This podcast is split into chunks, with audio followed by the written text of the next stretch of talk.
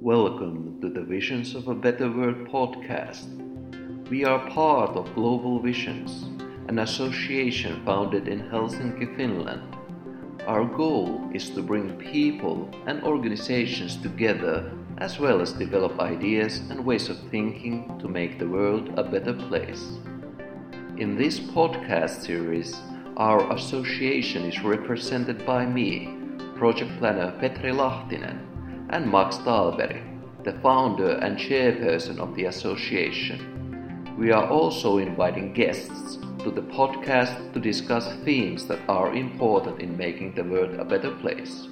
Welcome, everyone. On this episode, we had the privilege of having Alex Sager as our guest, the professor of philosophy at Portland State University and author of such books as Toward a Cosmopolitan Ethics of Migration and Against Borders. Normally, we try to keep these episodes under the 60 minute mark, but this time around, we had such an, exciting and vivid discussion with Sager that we just couldn't contain ourselves. Thus, for your convenience, dear listener, we decided to split this session into two parts out of which this is the first one. Stay tuned for the second part of this session, which will be released shortly after this first one. Okay, now on with the show. We hope you enjoy.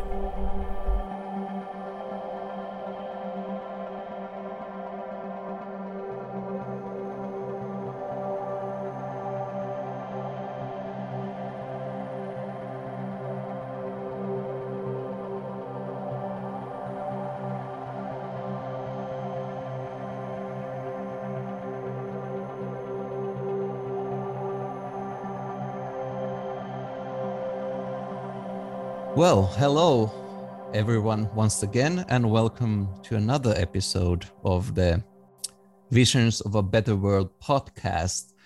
Uh, today, we are very excited because we have a very special guest. But as always, uh, I'm Petri Lahtinen, the project planner of Global Visions Association, and I'm once again joined by the founder and chairman of our association, Max Thalberg. Welcome, Max. Thank you. Hi, everyone. And our guest today is Alex Sager, all the way from the United States. And uh, rather than me trying to do justice introducing him, I'll let the man speak for himself. So, welcome, Alex, and, and Alex Sager. And please uh, introduce yourself to the our listeners.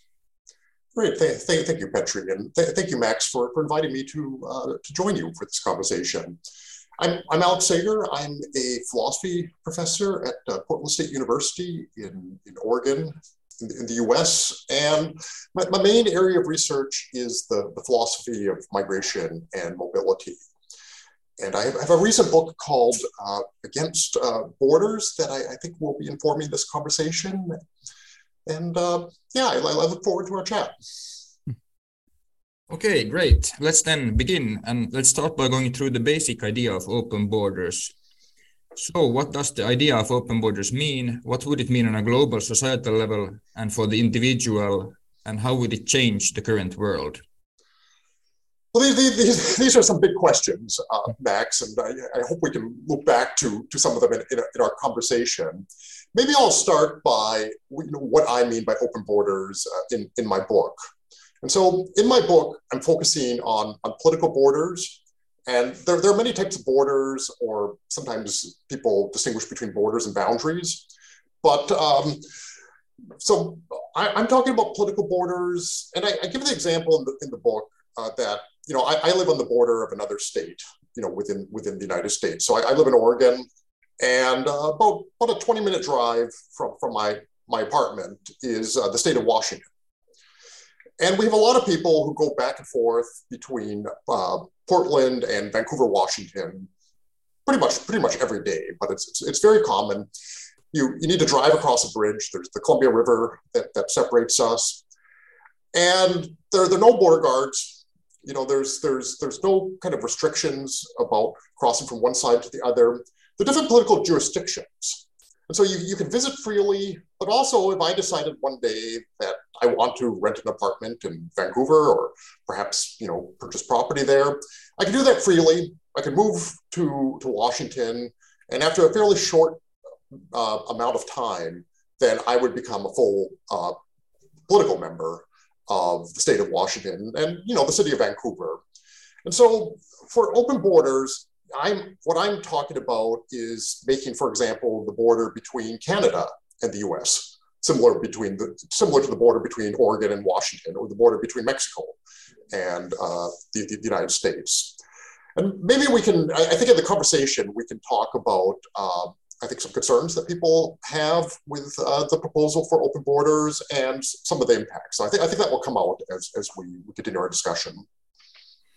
Yeah, uh, you, you, mentioned the, uh, uh, specifically the idea of a political border, but uh, if I follow on your example of, of uh, the border of United States and Canada, for example, and more especially the border of uh, United States and Mexico, that is there is only not a political border, but there's also this border or boundary between, let's say, uh, culture, uh, maybe less so between United States and, and Canada, since you both share the same language. But there's also what I've understand that there's uh, certain cultural differences that come up, for example, in, in, in comedy, where there's those are exaggerated, but the uh, this is more evident when you when we regard the difference between uh, United States and Mexico, uh, since the the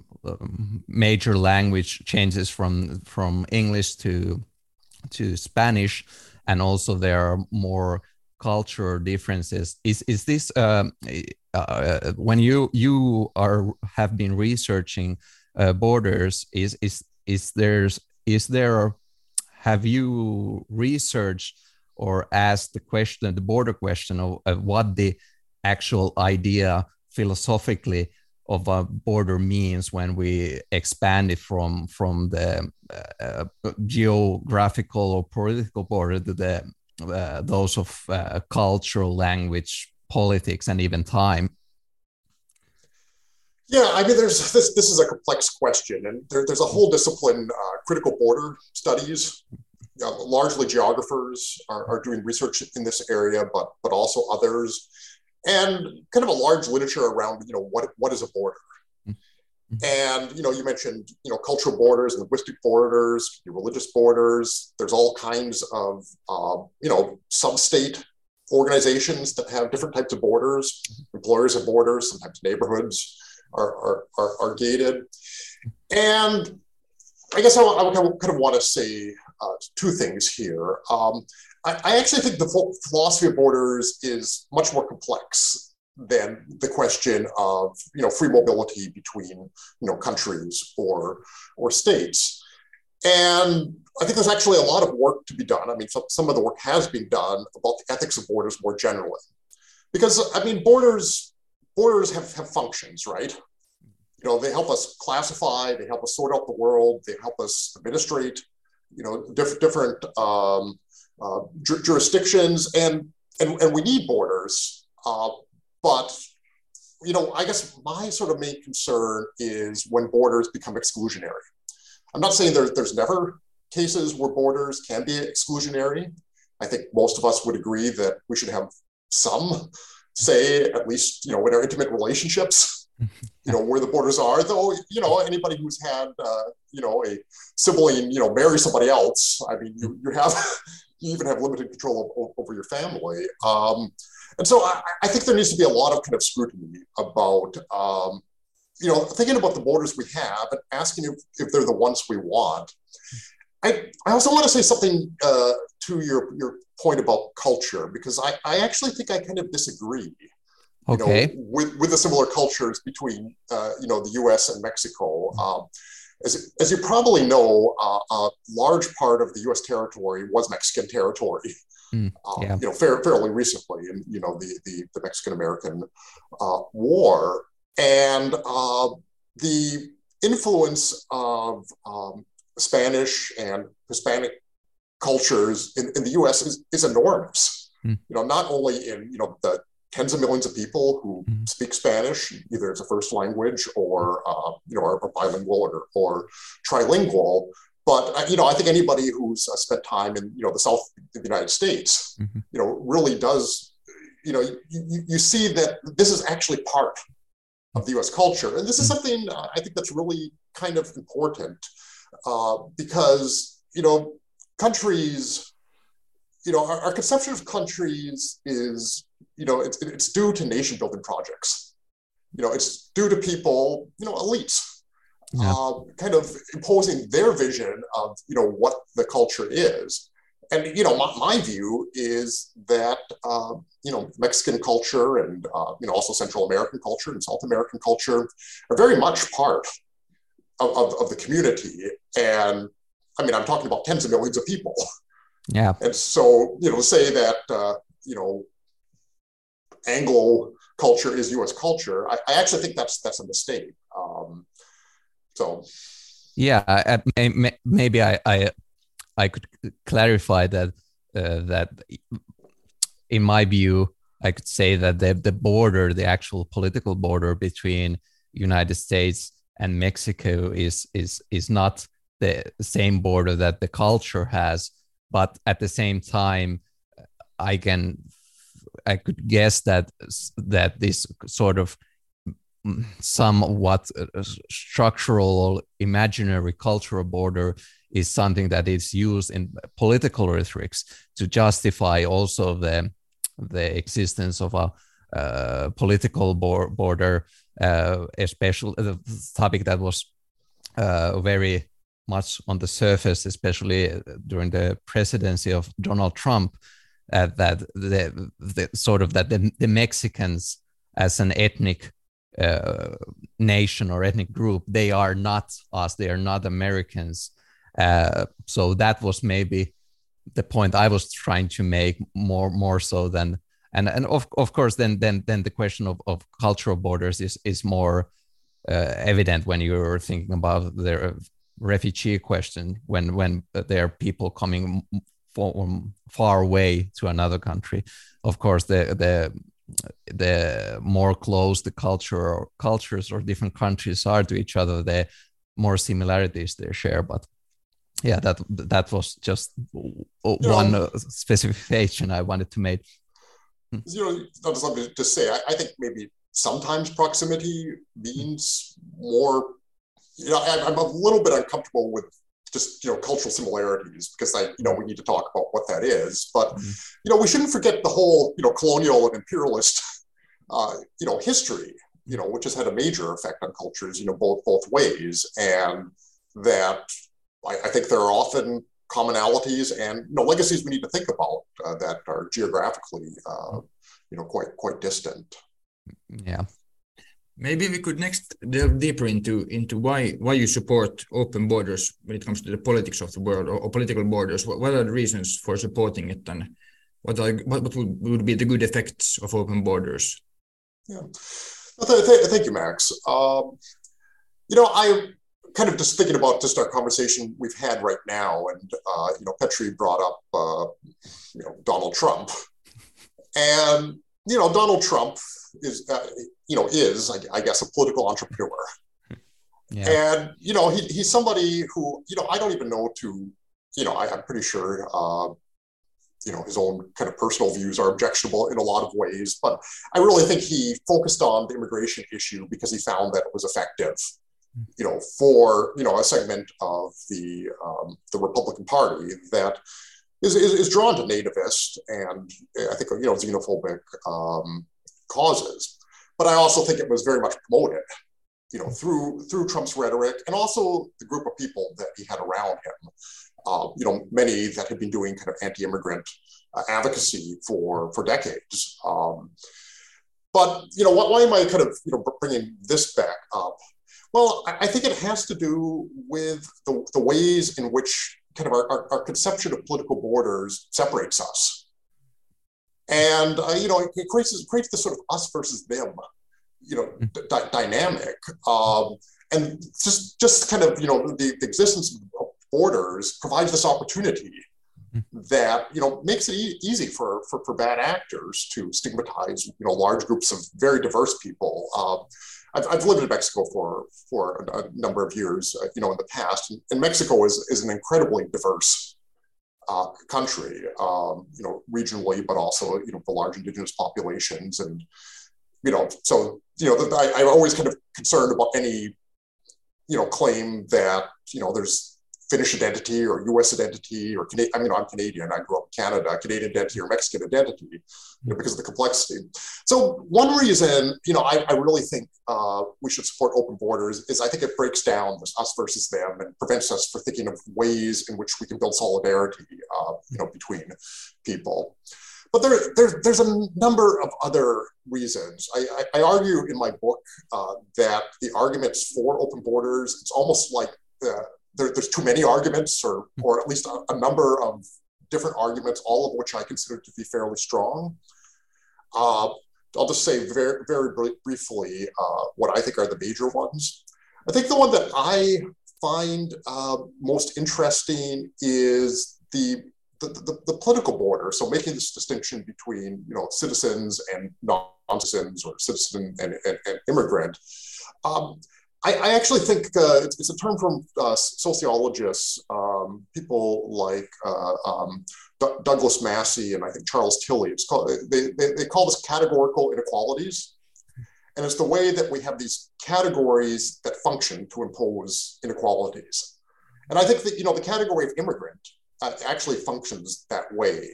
So, you know, by definition, immigrants uh, don't have usually the same bundle of rights and this varies, you know, from place to place. But in most places, there, there are some exceptions. They don't have political rights. They don't have the right to, you know, vote or, or run for office. But also, it, it, it functions economically. And so, uh, you know, people brought in, for example, on you know temporary work visas. You know, this structurally functions to to exploit them and uh, you know it, it, puts them in a, in a position where they're not able to compete you know, equally for, you know, for, for, for wages. And so I, I find, you know, there's these categorical inequalities, and they're often um, kind of buttressed by, I'll just be kind of frank, by, by racism. And so, you know, we have this kind of legal category, but it often comes with a social and a cultural, you know, set, set of baggage, and often a very kind of problematic uh, uh, baggage. And you can look at the history of of, of, of, immigration and how immigrants have been, you know, portrayed and uh, I think often marginalized and, and, discriminated against. And so, you know, the, this idea of a categorical inequality, I, I, find it very problematic because I, I, I, believe in, you know, equality, you know, between people. And I think we should be very careful, you know, when we mark people off and give them, you know, fewer opportunities or, um, or, or less power. So categorical inequalities is one I'll say a couple other um, you know reasons that I support open borders. I, I, in the philosophy literature, there's a lot of emphasis simply on freedom, and it's perhaps the, the, the, the most basic liberal principle that you know if you interfere with somebody's freedom, you have to be able to justify it. So when you use coercion on somebody, you have to have a good reason uh, to, to do so. And this connects to you know immigration enforcement. Um, you know, our immigration systems have been securitized. So, you know, there's really billions of dollars uh, spent on militarizing borders. You certainly see this in, in, Europe and, you know, all of the, uh, you know, ways in which, uh, you know, the Mediterranean is patrolled and, you know, the ways in which European states and the European Union have entered into very problematic relations with states like Libya and Turkey. Um, and so we we interfere with people's freedom, you know, with the immigration controls, but we also use a lot of violence, you know, to do so. And thousands of people die every year. And you know, kind of the narrative you always sort of hear is, well, you, you know, these smugglers are bad actors, and you know, people shouldn't come, and those sorts of things. But they, they die because of the political system that we have in place. And there, there are alternatives and you know, I, I just look at you know, not only the violence. You know, death is. I don't even know what's the worst, but we have you know horrific uh, um, uh, growth in immigrant detention. And so, you know, for example, uh, this this occurs both offshore So, you know, Australia has kind of pioneered, you know, offshore and detention to, uh, you know, nearby uh, islands. Uh, Libya, you know, detains people. And also, you know, within the US, within Canada, within the European Union, we actually detain a lot of people who are uh, exercising their legal right to claim asylum. And I, you know, it's, and we should understand this as violence. So two, two kind of claims about why support open borders. I mentioned categorical inequalities, I mentioned freedom, and also the violence in which people's freedom is curtailed. And then um, there, there are economic reasons you know, for this. I, I think it's pretty much a consensus among economists that if we have significantly more open borders, it will have an enormous uh, benefit not only to people who, who move, but also to uh, you know global global GDP. And you know, there's there's an added kind of complication about distributed justice, about how you know resources are distributed. But the fact that somebody can move and do nothing other than move and make five times as much, you know, as they were making the day before, you know, that that's extraordinary. And um, you know, it's, it's there's, enormous potential for uh, benefiting individuals, but I also think communities if, if we we had freer movement. Also, I'll, I'll stop there. That's I think those are the main you know reasons for for supporting open borders. Yeah, I agree completely with all of these reasons, uh, and I would be curious in hearing hearing a bit more about the economical effects of this of the implementation of this idea. So, so open borders could, according to different estimates, more than double the GDP of the world. And so I would be curious in hearing how exactly this mechanism would work in practice, i.e., why would the GDP of the world grow, and what is your own estimate of the possible growth of the global GDP through this reform? Yeah. Yeah, I'm, I'm, not an economist, so I, am going to kind of punt on my own estimates. But uh, you know, every um, you know, economic model that I've seen uh, suggests, you know, even loosening immigration, just even a few percent, you know, would, would have enormous, uh, you know, benefits to to the uh, to, to the world economy. And you know, a lot of this depends on how you model it and what assumptions you make, and you know, the, the, these sorts of things. But I, I think the mechanism is fairly simple. Um, you know, it has to do that, you know, uh, economies are complex systems. And so, you know, I, I'm a little bit uneasy with these terms, but it's kind of like human capital. And, you know, how much your human capital is kind of inputs into the system depends on where you live because the institutional structure is different. And, you know, so if you think about, you know, somebody let's just say doing i don't know you know agriculture in a place where they don't have reliable uh, roads you know they don't have you know networks where they can uh, you know effectively you know sell their crops and things like that and then they go to you know to a different place where all of that's that's set up. Then um, because the um, you know the, the the, the the system is much more productive. You know bringing the same amount of human capital you know will bring a lot more you know goods you know into the world. And just think about sort of in a kind of a local perspective.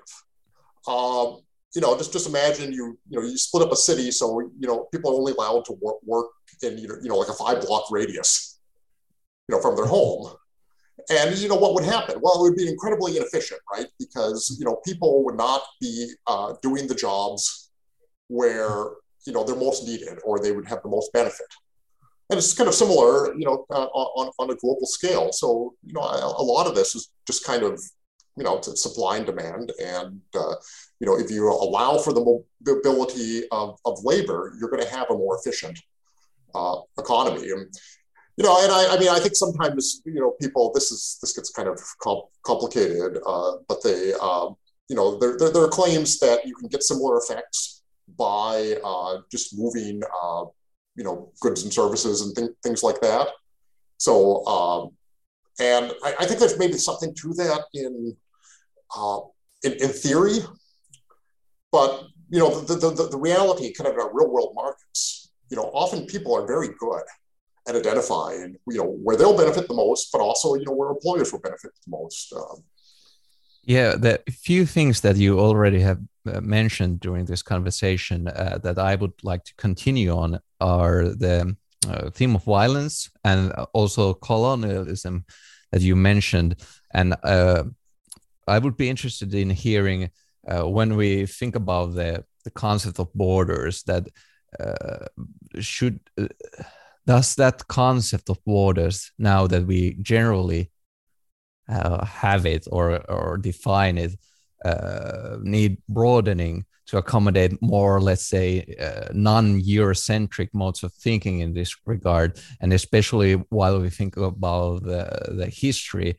Let's say, for example, the what has happened in Africa or Middle East, Africa when the the Europeans during the colonialism kind of started drawing the the political borders, geo- geographical borders, and same same thing to some extent in the Middle East after uh, the Ottoman Empire fell apart.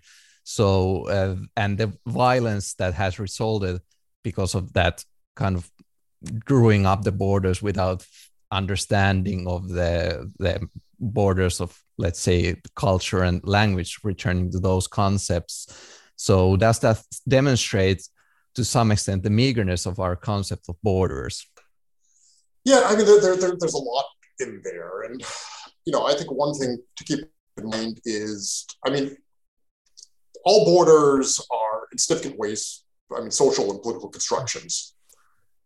And, you, you know, you, you mentioned, uh, you know, the, the reality of borders being imposed on people, you know, which is high, highly problematic for, for all sorts of reasons. And, you know, I think one of the reasons, in, you know, one of the, you know, issues that's so problematic about colonialism is power, right? You know, it's exercising yeah. power over over a, a group of people, um, you know, without, you know, they're having, you know, the well self self self determination. Um, you said something. Um, I think it's, it's a really interesting topic about, um, if, I understood correctly, about Eurocentrism. And I, I actually think this, this is a huge problem in the politicization of borders uh, and the political, the, the, way that borders are um, securitized, but also in the social sciences and areas like philosophy. So one thing that's I think it's important to keep in mind is there's actually more south to south migration than there is south to north migration. There are far more refugees who are uh, have, have fled to nearby countries than refugees who have arrived in Europe or the United States, for example. But the way that the uh, immigration systems have been imposed, it's, it's power, right? You know, it's the, the European Union uh, decides, you know, what the immigration policy is, not only for, for Europe, but also they've had a lot of interventions in North Africa and in other places, uh, you know, so that people are unable to safely travel to the European Union. And this is something um, that's just it's hugely problematic because um, you know European countries, the U.S., Canada, Australia, I mean, they all have laws that allow people to claim asylum. Mm-hmm. I mean, that, that's, that's a basic human right. And it's, uh, you know, a large part of the world, at least in theory, has, you know, in their, their national law, you know, this idea that you can show up and you can say, hey, you know, I'm a refugee, I want to make a claim for asylum. And then you have a legal process which, you know, d- determines whether or not you, you have that status. And so a lot of people, for example, who are trying to get to Europe, if they, their case was adjudicated, they, they would be refugees and they would be, be entitled to asylum. And so what has happened, you know, in the political structure is they've made it impossible for people to exercise that legal right. And there's there's a kind of a deep hypocrisy there because you know instead of just saying, hey, you know, we're no longer going to uphold this human right, they've tried to basically move it away from the public public view. Because you mentioned also the legislation, but also the kind of hypocrisy of of of of, of the some of the current actions.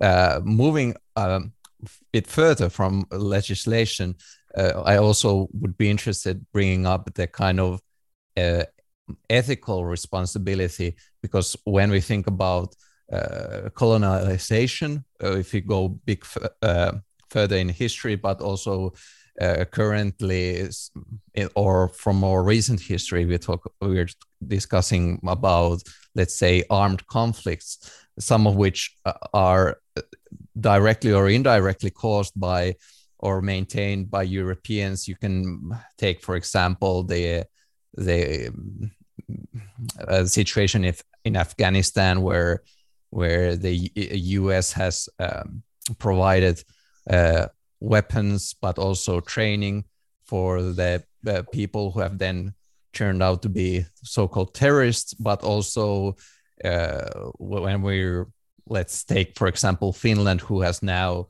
is uh, uh, one is is joining NATO, and at the same time uh, we're joining a military alliance with uh, uh, where Turkey is one of the members, which is at the same time uh, doing very uh, problematic things in Syria, causing, uh, for example, Kurdish people to be in a situation where becoming a refugee is, is almost inevitable.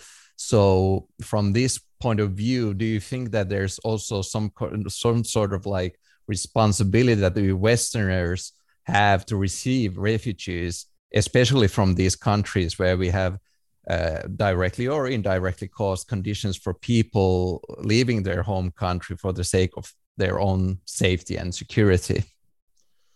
Yeah, well, I mean, I, I think asylum is a universal human right. But let me give one example that think connects to what you're talking about. Um, you know, the, the, United States, you know, occupied Afghanistan for, for a couple decades. And they had a lot of Afghani people, you know, working, working for the US military, you know, as, as interpreters, uh, you know, for, for example. Um, and, you know, when the Taliban came back in power, you know, everybody knew, first of all, who these people were because they were, you know, US government employees. And, you know, we, we, we knew that they kind of had to get out of Afghanistan uh, because they uh, were in real danger of being persecuted by, by the Taliban. And the US has, for the most part, um, failed to, you know, uh, you know, grant those, you know, people asylum in, or, you know, you're put into a process where, you know, I think there was a straightforward moral obligation that those people and their families would have the opportunity to resettle to the U.S. kind of immediately, uh, you know, after the, the transition of power. And you know, there's so there's there's there's a lot of cases um, where you know you mentioned the you know the case of NATO, and you know we can talk about um, you know we can talk about Iraq and you know Afghanistan, and you know ways in which you know foreign in, intervention is the cause of millions of people being forcibly displaced. And I, I can't think in a, in a, in a moral sense. I mean, how could you not? Mm-hmm. have an obligation if, if you invade a country.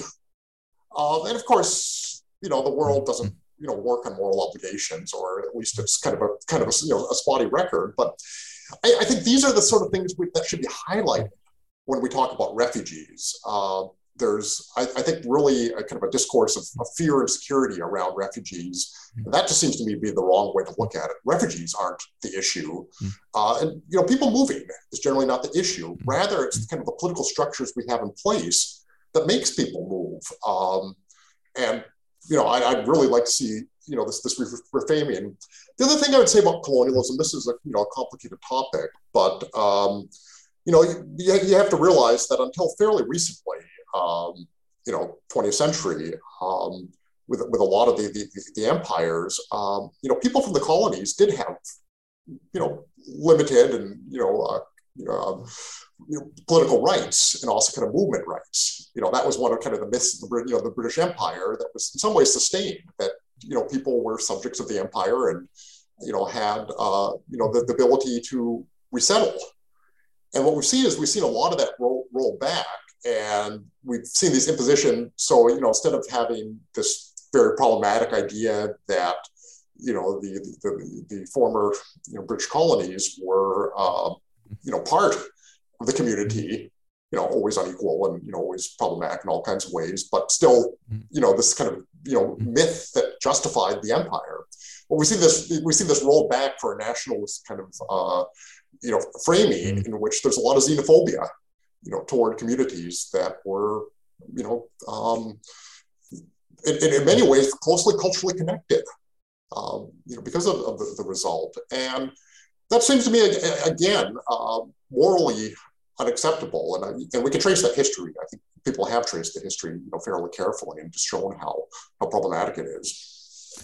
Yeah, that is also like there's, uh, we are talking about the, for example, armed conflicts in the country where people then, because, uh, where they, the people as a result have uh, they migrate as refugees. But then there's also one one other phenomena came into my mind when we talk you were talking about the colonialism and the idea of the sort of the home the, that the, these colonized countries are part of the empire or the motherland. But then there's like at least in in the case of England as I, as far as I know there's also been kind of uh, political uh, uh, strives and, and and and problems, especially during the last century, when when people of those countries have they they've been brought up to believe that you are part of this bigger empire and and and and and England is the motherland and there's the royal and that's the the land of the free or whatever and then when people have migrated there they have they are faced with the harsh reality that they are not part of that that culture they're not welcomed and and and the reality that they have been painted in their original homeland is quite different from the reality they are facing when they arrive to the let's say england in, uh, in this case for example. So that is also one point that i want, wanted to bring out uh, regarding what what you said earlier. And I, I i had something further to add this but now now completely escaped my mind. But yeah that, that yeah maybe that uh, it was the point of bringing back the sort of the uh, again the idea of borders being something bigger than just political and geographical borders that here again the sort of cultural border that if you are you come from a colonized country to the to the so-called motherland and then you're faced with these cultural boundaries that uh, make it uh, almost impossible for you to to be part of that uh, culture and, and function in that country as a as a kind of free citizen. I mean, I, I guess, you know, I would kind of go back to the caution about, you know, cultural language. I, I, I agree. There's a lot of racism, mm. you know, inflicted against uh, people mm. from you know former mm. former uh, British colonies. Um, but there's also a, there there is a lot of cultural commonality. Mm. You know, language. You know, many speak English yes. as a first language, and I think it's also important to remember the ways that uh, you know cultural boundaries are always fluid. Yeah, you know, there's always exchange, and um, you know, certainly there was a lot of, you know, kind of British culture imposed on people, but the British also learned mm. a lot from, you know, the people that they colonized. I think sometimes we, we pick out differences, mm. you know, for, for, for, for political reasons, and we lose sight of the, the commonalities and, and the connections. Hmm. And I, I, I re- really believe maybe, this is naive, but I, I, really believe if you start looking at commonalities between people, you know, across, you know, cultural boundaries, we, we find that there's often surprisingly deep, you know, ways in which we're, we're bound together. Um, and I'm, you know, I'm talking about ways our identities, you know, the ways that we, we, we share. Um, I, well, you know, I think in a lot, a lot of ways, um, you know, cultures have always moved, you know, the story of the story of, of humanity is a story of migration. And this is, this is true for all of us. And we, we shouldn't lose sight of that because often the so called differences are things that have been kind of called to attention very recently. Thank you for listening to our podcast.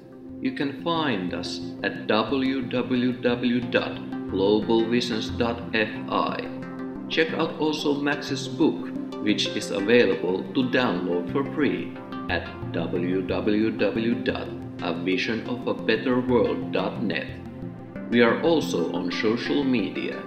You can find us on Facebook, Twitter, Instagram, LinkedIn, and Discord. Everyone is welcome to take part in our activities and discussion. which is an invitation to reflect on how to make the world a better place.